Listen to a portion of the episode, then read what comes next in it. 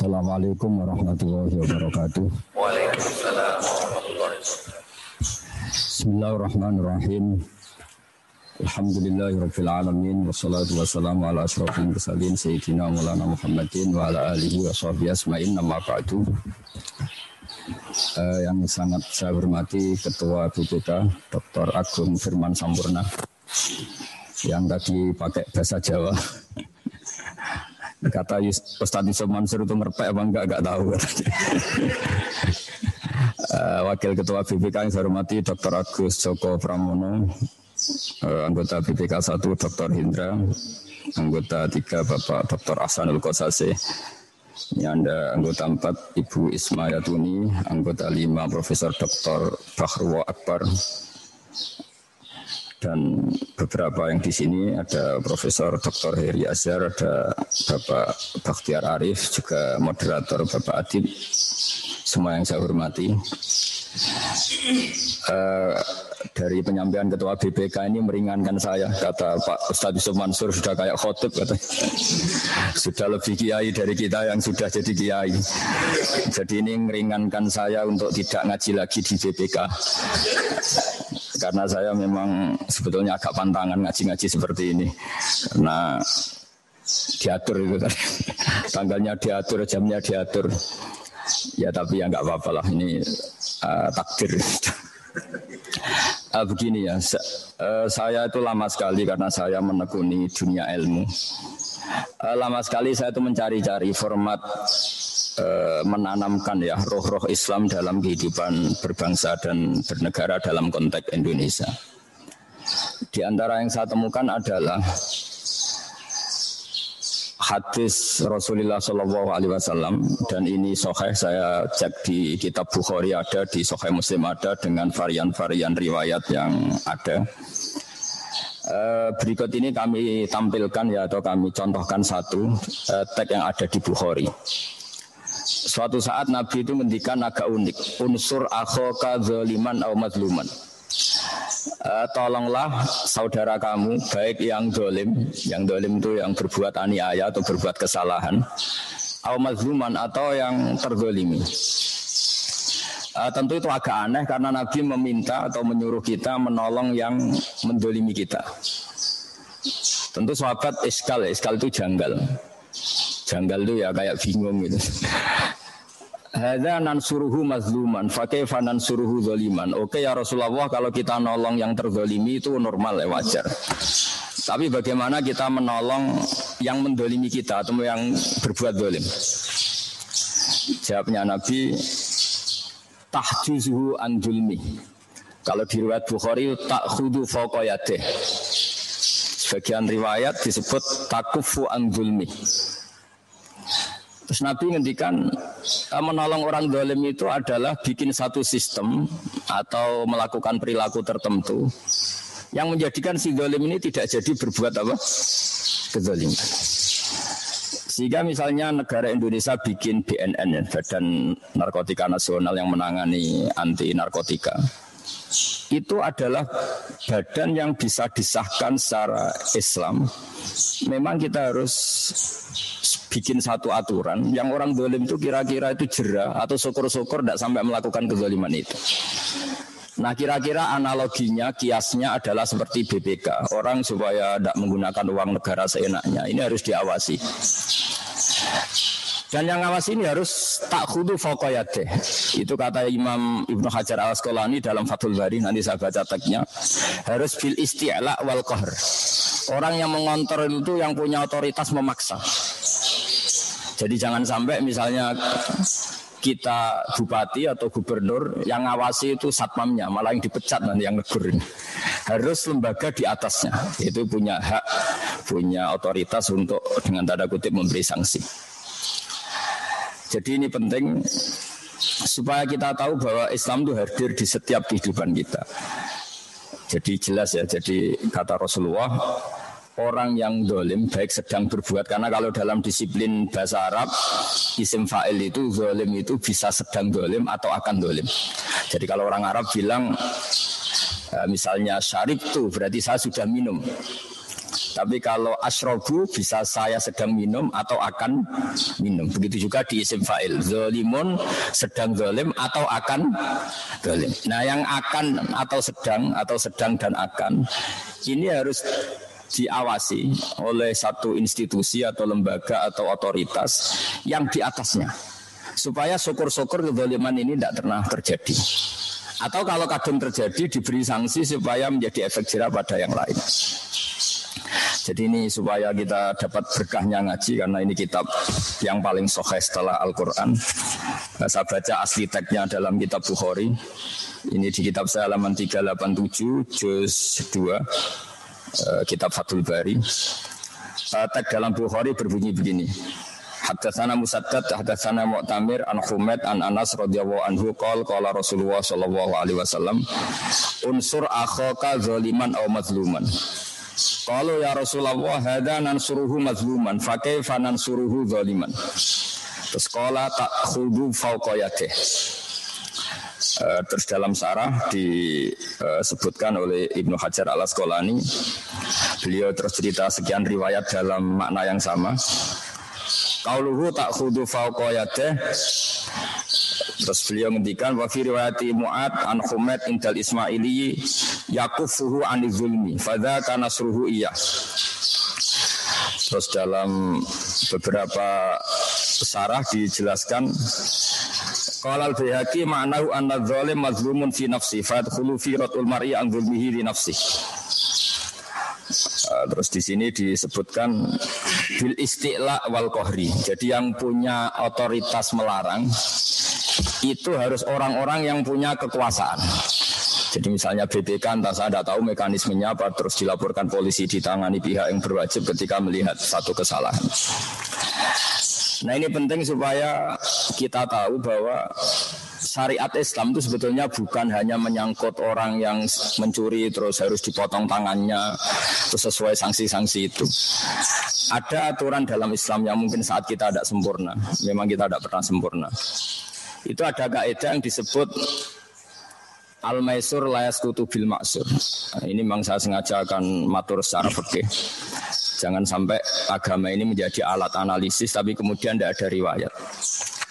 Saya sudah janji sama Tuhan, bukan sekedar sama BPK, janji sama Allah SWT, bahwa umat ini berhak mendapat wirosah nabawiyah. Jadi kalau saya ngaji tidak pakai kitab, itu artinya Anda mendapat pendapat saya, Anda mendapat makalah saya, Anda mendapat ide saya. Padahal umat Islam ini berhak mendapat sumber yang paling murni, yaitu Rasulullah Shallallahu Alaihi Wasallam. Sebab itu saya sudah berkomitmen kalau ngaji ya pakai ayat Quran atau pakai hadis atau pakai ikhya atau pakai kitab-kitab yang mu'tabar, supaya umat ini dapat yang terbaik. Jangan sampai umat itu mendapat pendapat kita. Pendapat kita itu potensinya itu tidak benar. Ya ada potensi benar, tapi banyak tidak benarnya. Karena sekali benar itu pasti tidak pendapat sebetulnya. Copy paste atau hanya ngikuti pendapat-pendapat ulama sebelumnya. Cuma biar keren diaku pendapatnya sendiri. Jadi rata-rata yang benar itu sebenarnya tidak pernah pendapatnya sendiri. Cuma supaya keren seakan-akan itu pendapatnya sendiri. Nah yang tidak benar betul dari dia, karena ulama dulu jarang salah, hampir tidak pernah salah. Ini catatan ya, catatan dari saya kenapa saya kalau ngaji sering bawa kitab itu sebenarnya sederhana supaya umat ini dapat yang terbaik, yaitu dari aina yashrabu bihal muqarrabun, sumber yang masih asli yaitu Al-Qur'an dan hadis. Nah, dalam masalah BPK saya sering guyon sama Mas Adib.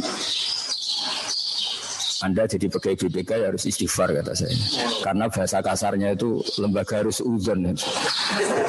Karena kalau ada orang bupati kok hidupnya agak boya-boya, ini pakai uangnya siapa? Gitu.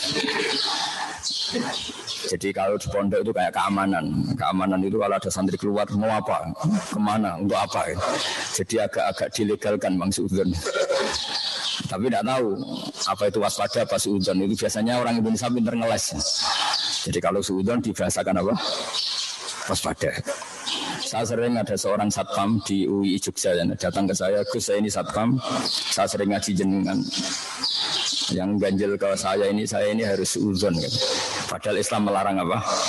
Uzon. Biasanya kalau ada mahasiswa kuliah pakai motor pinjaman, untuk ketika motor berjejer-jejer itu lupa tadi minjem motor warna apa, kan semuanya dicoba. Nah, itu pasti satpamnya langsung reaksi, ini ada apa ini kok semua dicoba. Setelah ditanya ternyata jawabannya, wah ini tadi saya pinjem motor milik teman saya, jadi gak sempat niteni, gak sempat mana yang saya pinjem, sehingga saya coba-coba. Tapi dia sudah keburu suudzon. Terus tanya, ini hukumnya gimana? Suudzon seperti itu. Ribet kan? Atau misalnya saya bupati punya kekayaan warisan, terus saya liburan di Singapura, ketemu Mas Adib, mesti dia berhak curiga, saya enggak. Karena beliau punya otoritas BPK, saya enggak berhak curiga, dia berhak curiga. Ini kan jadi tidak adil. Saya curiga ke dia agak boleh karena ada diberi otoritas, dia curiga ke saya boleh. Padahal saya main ke Singapura ini karena saya anak orang kaya misalnya. Tapi harus disudoni karena saya pejabat apa? Publik. Jadi kalau orang fikih itu tertariknya itu sama hal seperti itu. Saya punya kajian kitab dikarang oleh Habib Muhammad bin Abdillah Al-Haddar, mertuanya Habib Umar. Namanya Ajalatus Sibab. Itu beliau cerita tentang hai'ah, tentang lembaga. Itu bagus sekali. Termasuk lembaga agama. Beliau cerita ini yang terkait saya dan Ustadz Yusuf Mansur adalah misalnya lembaga agama. Bagus enggak? Lembaga agama didirikan untuk ngecek mana aliran yang salah atau benar, mana kelompok yang salah atau benar. Jawabannya lucu ya, agak menggelitik. Di antaranya begini jawabannya. Ya kalau Anda misalnya di Iran, terus kemudian dibacakan satu teks alaikum bi jama'atil muslimin atau alaikum bil jamaah wa man sadza finnar, ya perasaannya orang Iran tuh ya Syiah karena mayoritas itu Syiah. Tapi kalau dibaca di Arab Saudi ya mayoritas itu Wahabi. Jadi kira-kira NU ya tersangka, Muhammadiyah tersangka. Tapi kalau dibaca di Indonesia selain NU Muhammadiyah atau selain ormas-ormas yang besar ya jadi tersangka karena mayoritas ya itu, yang lainnya minoritas. Itu jadi memang agak jelimet dalam agama ini. Karena kita ngeklaim misalnya ikuti kelompok mayoritas yang siapa di negara mana. Jadi ini kan orang BPK kan orang-orang pinter-pinter. Jadi takjak mengkaji yang agak-agak jelimet. Jadi apalagi ini ada Ustadz Yusuf Mansur, jadi agak mikir lah, biar agak mikir. Jangan kira karena saya diminta terus saya akan bilang datang ke Kiai Surga, melihat Kiai Surga, itu kenaan sampean. Ini mikir dulu, jadi ada itu. Itu makanya kita ini mikir kalau hadis itu dibaca di Iran, kira-kira alaikum bil jamaah mayoritas, ikuti mayoritas, itu kira-kira siapa coba? Syiah. Kalau dibaca di Arab Saudi, Wahab. Nah, yang ribet kalau dibaca di negara yang abangan, mayoritas ya orang abangan. Sebab itu ini pentingnya ulama. Ulama akan terusik oleh teks-teks seperti itu, terus mendikan bil jamaah yakni al-haq wa in kana nafaron qalilan. Artinya pengikut kebenaran, karena kebenaran itu adalah hakikat yang dihitung Allah. Meskipun secara lahir jumlahnya sedikit. Jadi misalnya gini, bumi ini kan luas sekali. Itu yang dalam pandangan Allah, maksudnya nazari riayah. Itu hanya orang-orang yang sujud, yang baca Quran. Kalau boleh GR ya yang kita-kita inilah yang dilihat. Sehingga dalam hadis qudsi masyhur itu, Allah ngendikan saya melihat penduduk bumi, kemudian saya ingin mengazab mereka karena mereka berbuat maksiat, curang, gini. Tapi ketika saya melihat ada yang sujud, ada yang baca Quran, ada yang bertasbih, kemudian azab itu saya urungkan. Artinya yang dianggap jamaah oleh Allah adalah orang yang bereksistensi terhadap kebenaran, meskipun jumlahnya sedikit. Tapi sedikit ini yang dilihat Allah. Jadi ibarat misalnya saya punya anak yang saya cintai, ikut bis, semuanya pemabuk, semuanya orang maksiat. Terus malaikat Israel lah, atau malaikat bagian panitia musibah misalnya. Ini mobil mau saya hancurkan, mau saya gulingkan. Pasti yang dipertimbangkan Allah. Tapi jangan, di situ ada anaknya orang soleh misalnya, atau ada orang soleh. Meskipun jumlahnya satu dibanding mayoritas tadi yang 50, tapi ini yang dipertimbangkan.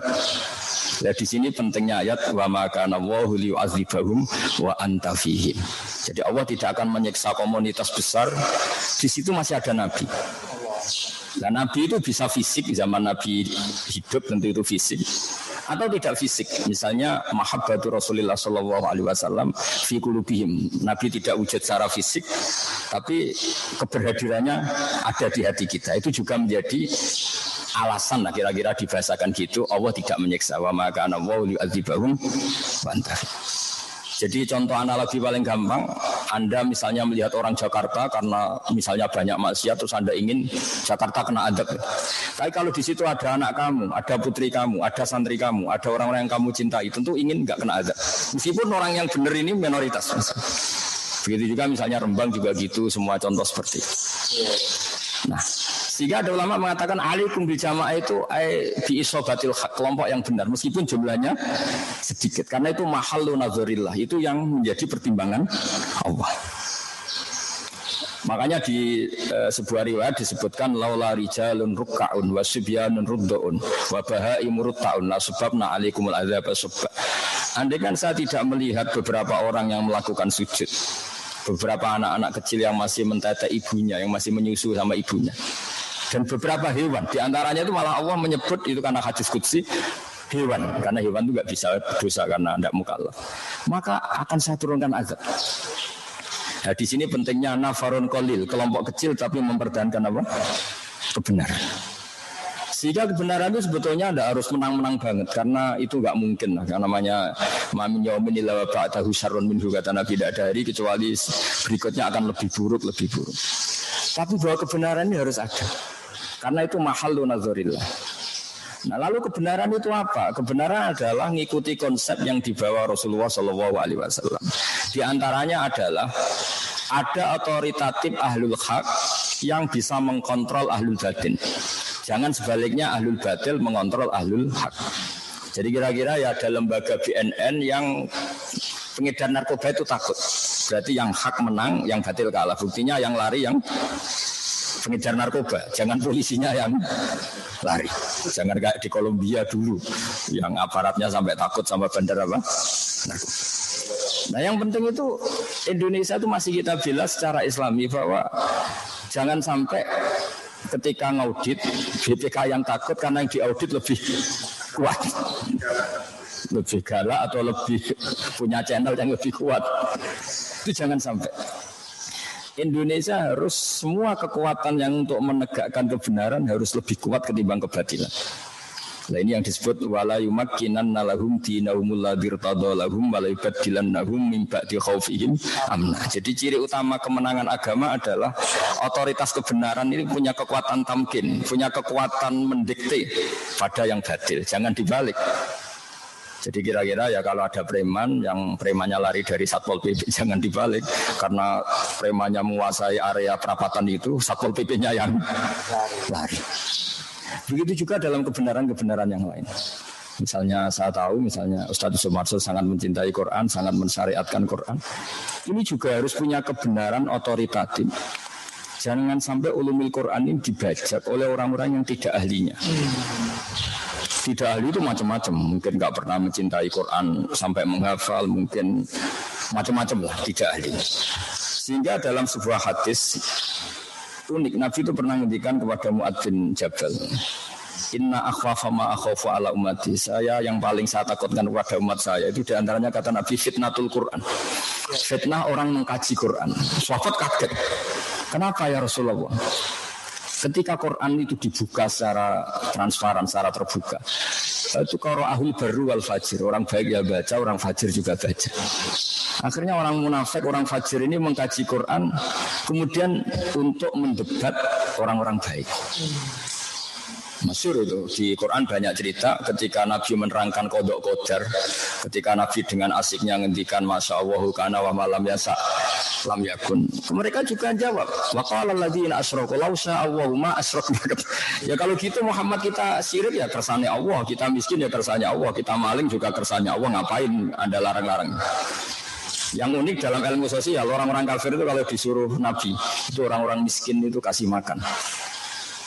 Ya Muhammad, tentu mereka manggilnya jangkar. Ya Muhammad, itu sudah direncanakan Tuhan memang miskin dia. Jadi kalau saya beri makan itu merusak rencana Tuhan.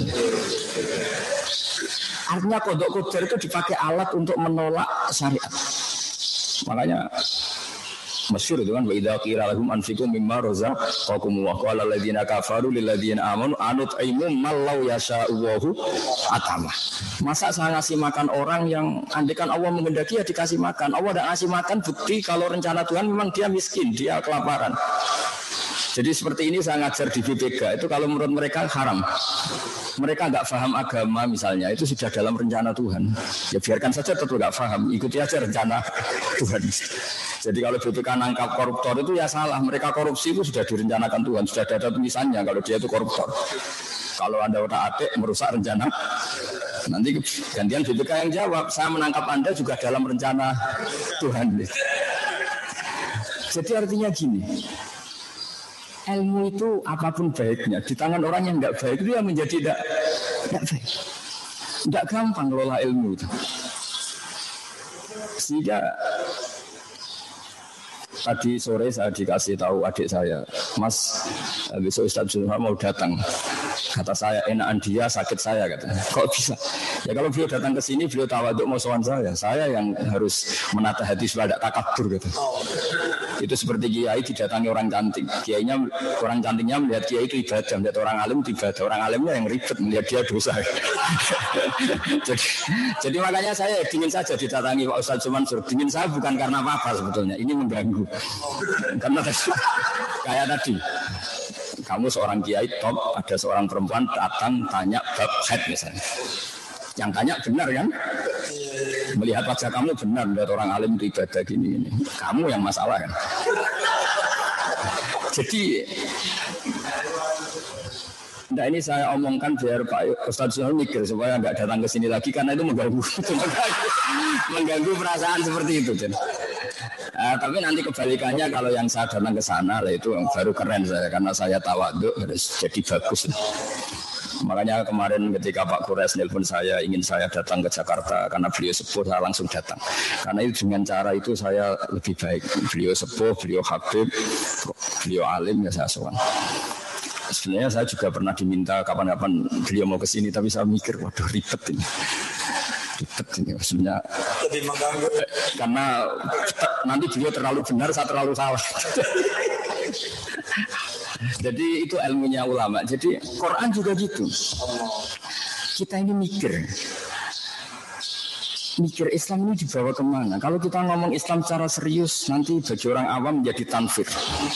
Jangan kira sering baca Quran itu dibenarkan Nabi terus, ya tidak juga. Kadang yang sering baca itu malah salah. Karena konteksnya sosial. Misalnya gini, ini cerita dalam hadis. Ada petani yang tentu sibuk ngerawat piaraannya atau ngerawat tanamannya. Makmum ke Mu'ad ini ahli Quran masyhur. Dia bacanya Quran enak terus panjang. Singkat cerita si petani ini mufarokoh itu melepas ikatan sholat dengan imam, kemudian dia meneruskan sholatnya sendiri, itu sah dalam fikih. Mu'ad tersinggung, kemudian bilang nafakoh fulan, ini orang munafik, diajak sholat secara baik dan benar malah lari mufarokoh. Akhirnya dua orang ini lapor kepada Rasulullah, yang satu lapor, ya Rasulullah ini Mu'ad gak benar. Ngimami di daerah pertanian kok bacanya Baqarah. Kita akhirnya terganggu pekerjaan kita. Itu dulu petani aja terganggu, apalagi kalau kernet, apalagi kalau super. Terus, tapi ini apa? Yang disalahkan Nabi itu yang Mu'ad. Afattanun anta ya Mu'ad, kamu ini tukang fitnah. Inna minkum munafirin, kamu ini menjadikan orang lari dari Quran. Gara-gara kamu baca panjang, akhirnya orang ini kecelok lari dari Quran.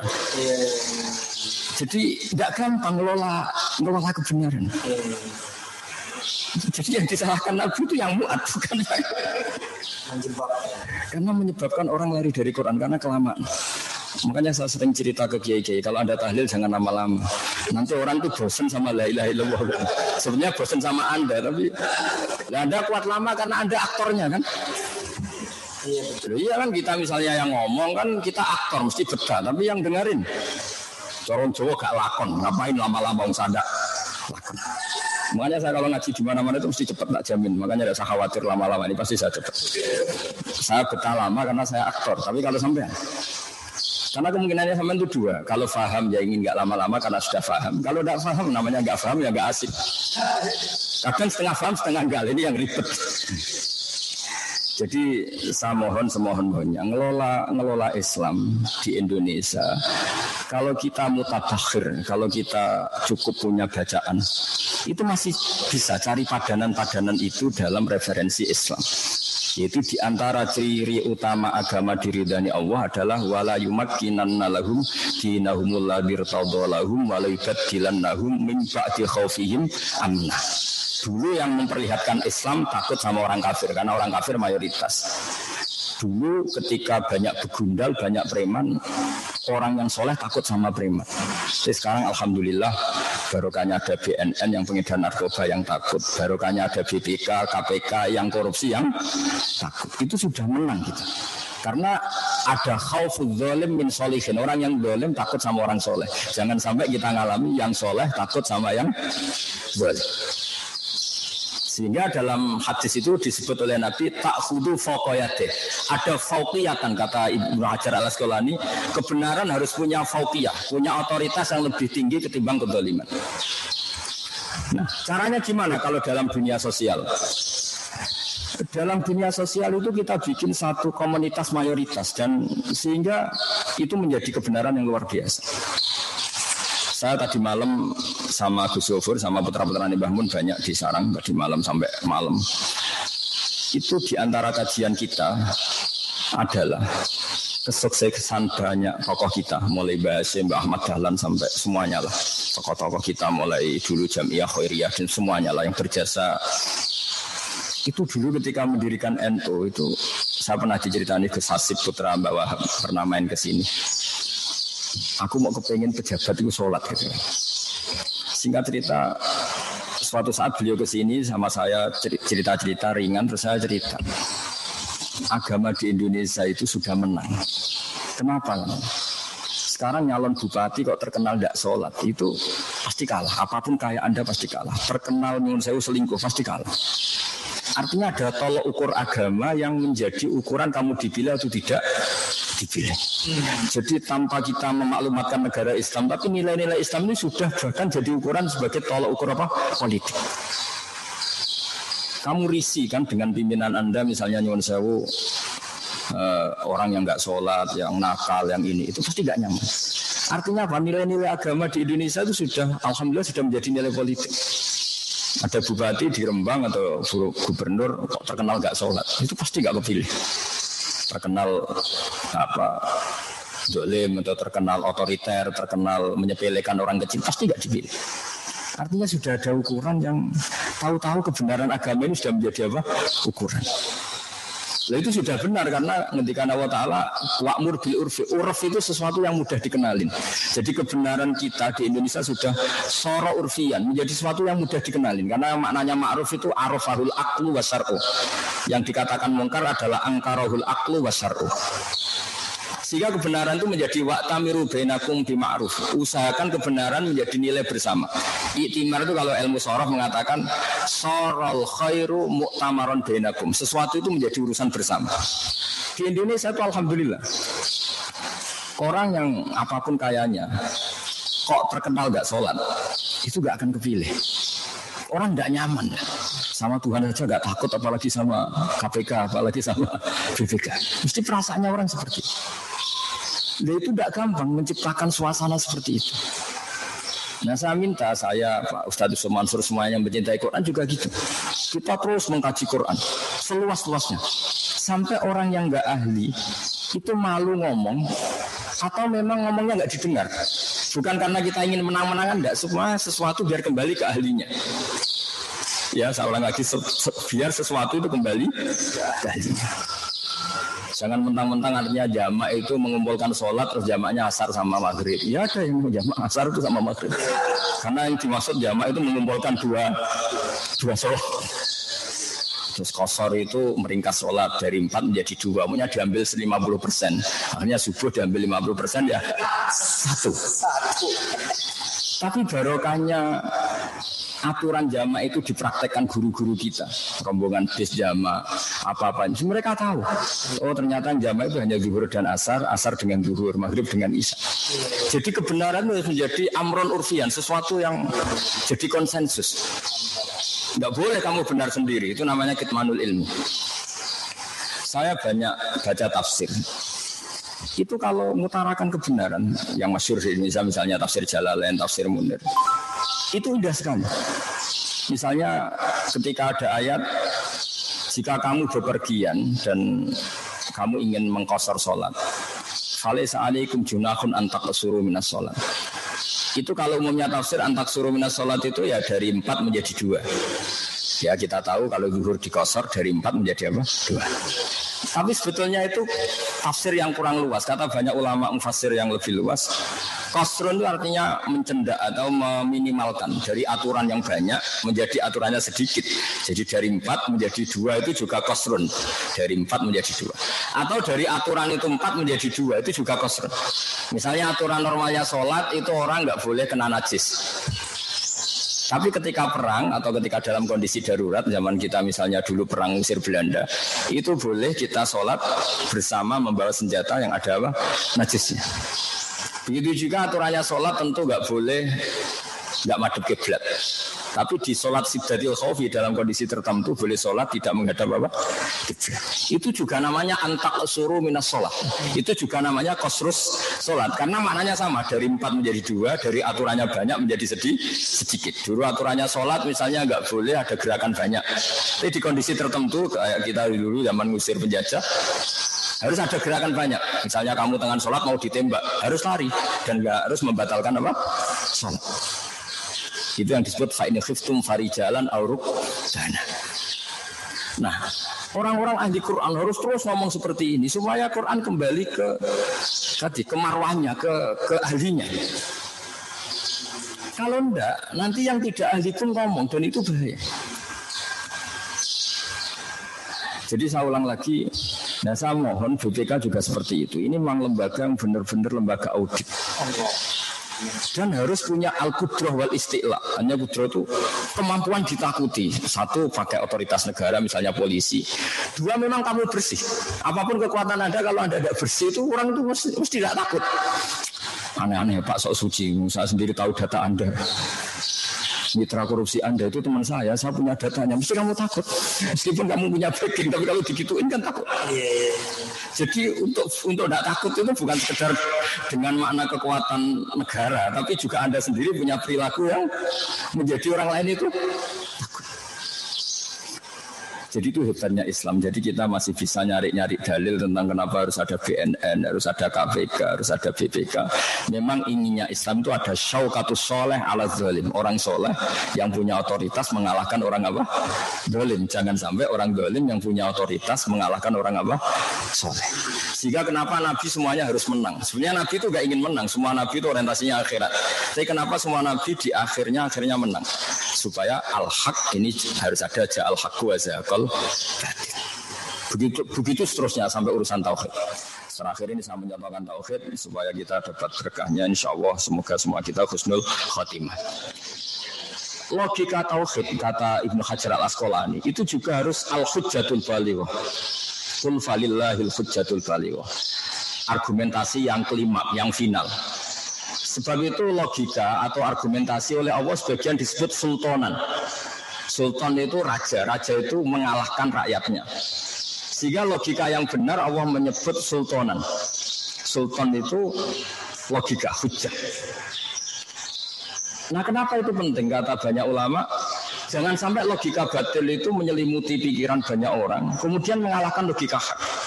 Misalnya dulu kita tahu kalau baca sejarah, orang-orang Gerwani itu kalau didik anak-anak kecil, ayo pejamkan mata, ayo minta permen sama Tuhan. Terus Tuhan saya minta permen, terus nggak dapat permen. Lama-lama, ayo sekarang pejamkan mata, minta sama bu guru, dikasih. Berarti yang ada bu guru, yang Tuhan tidak ada. Itu dulu jalan. Tapi sekarang barokahnya ada guru-guru tauhid yang di musola-musola, di surau-surau, di madrasah-madrasah. Itu jelas. Hadhil maujudat, ini alam raya ini maujud. Maujud itu real. Bumi ya real, langit ya real, hewan-hewan ya real. Terus andaikan kita ateis itu diajarin gini. Hadhil maujudat khalaqahal adam. Ini hal yang maujud, penciptanya yang tidak maujud. Orang kan bisa stres ya. Ini wujud, diciptakan sesuatu yang tidak wujud. Bagaimana mungkin sesuatu yang tidak wujud menjadi sesuatu pencipta? Wong wujud saja tidak kok menjadi faktor. Di mana-mana namanya faktor itu harus wujud. Nah, logika itu harus tertanam. Sehingga Quran sering ngendikan am khuliqu min ghairi syai'in humul khaliqun. Masa alam raya yang wujud ini kemudian diciptakan oleh sesuatu yang tidak wujud. Ciri khas tidak wujud adalah sesuatu itu tidak punya faktor, tidak menjadi faktor. Wong namanya saja tidak wujud. Logikanya gimana? Ya alam raya yang wujud ini pasti diciptakan oleh zat yang super wujud. Yang oleh Islam atau oleh ulama disebut wajibil wujud atau kausal prima atau apa. Nah, kata Ibnu Hajar al-Asqalani dalam menjelaskan salasun mankunna fihi wajada halawatal iman. Halawatal iman dalam penjelasan ilmu kalam atau ilmu tauhid disebut iltizazan aqliyan. Agama ini datang dengan logika yang mudah. Kalau Anda orang yang pintar, orang yang cerdas, kemudian Anda dikasih tahu alam raya yang wujud ini diciptakan yang tidak ada. Diciptakan oleh sesuatu yang tidak ada. Pasti Anda nggak bisa tidur semalam. Bagaimana sesuatu yang tidak ada menciptakan yang ada? Yang nggak ada kok menciptakan yang itu, sampai malam pasti nggak bisa tidur, hidup mati lagi tetap nggak ada jawabannya. Tapi kalau kamu dikasih tahu alam raya yang wujud ini diciptakan oleh wujud yang lebih dasar, yaitu Allahu Akbar atau zat yang wajibil wujud. Ya wajar lah namanya wujud ini ya mesti kalah sama wujud akbar. Kan terus enak. Nah enak ini disebut iltizazan aqliyan. Orang menjadi nyaman dengan Islam. Maka agama ini liqaumi yaqilun, liqaumi yatafakkar. Itu macam-macam. Itu juga harus. Nah, sultanul akal, kekuatan akal seperti ini juga harus menjadi masif, menjadi konsensus, sehingga orang tidak lagi tergoda oleh waswasatus syaitan dengan faham-faham ateis. Ini juga harus menjadi sesuatu yang masif, yang lazim, yang keniscayaan. Nah, tugas kita sebagai seorang guru atau seorang kiai atau seorang ustadz itu menanamkan seperti ini. Sehingga benar-benar yusabbitu walladzina amanu bil qauli tsabit fil hayatid dunya wa fil akhirah. Jadi cara berpikir ini benar-benar menjadi al-qaulu tsabit, sesuatu yang menghunjam di hati, tidak tergoyah. Ini pentingnya ulama-ulama yang akan menjaga itu. Nah, makanya saya dulu lama sekali derekan Mbah Mun, derekan bapak saya itu, beliau cerita Islam itu tidak akan habis untuk mengawal Indonesia. Karena tadi misalnya dalilnya apa, lembaga BPK, Qur'annya apa, ya ribet. Ya dalilnya gampang tadi. Di antara ajaran Islam adalah memerintahkan yang baik, melarang yang mungkar. Cara melarang itu gimana? Supaya kemungkaran itu tidak terjadi. Caranya apa? Ya bikin lembaga yang bisa mengeksekusi atau memberi sanksi atau melarang itu. Ya tentu agama tetap ikut berperan. Misalnya kiai mendidik masyarakat supaya tidak korupsi karena nanti ada akhirat gini-gini. Yang lembaga negara mungkin ancamannya penjara dan sebagainya dan sebagainya. Tapi apapun itu ketika Nabi cerita tentang unsur akho kadzaliman au mazluman itu Nabi ditanya sahabat, fa kaifa ansur hadza nansuruhu mazluman fa kaifa ansuruhu zaliman. Oke ya Rasulullah, kalau yang terzalimi saya tolong, bagaimana engkau memerintahkan kita menolong yang zalim? Kata Nabi takhudu fawqa yadayhi. Sebagai riwayat tahjuzuhu an zulmi. Kita punya kekuatan untuk melarang yang zalim berbuat apa? Zalim. Itu ya bagian dari syariatnya Rasulullah. Karena inginnya Nabi kemungkaran itu enggak terjadi. Caranya apa? Ada kekuatan yang bisa menghalau atau yang bisa melarang terjadinya kemungkaran. Itu juga bagian dari nilai-nilai apa? Islam. Ya, saya kira demikian. Assalamualaikum warahmatullahi wabarakatuh.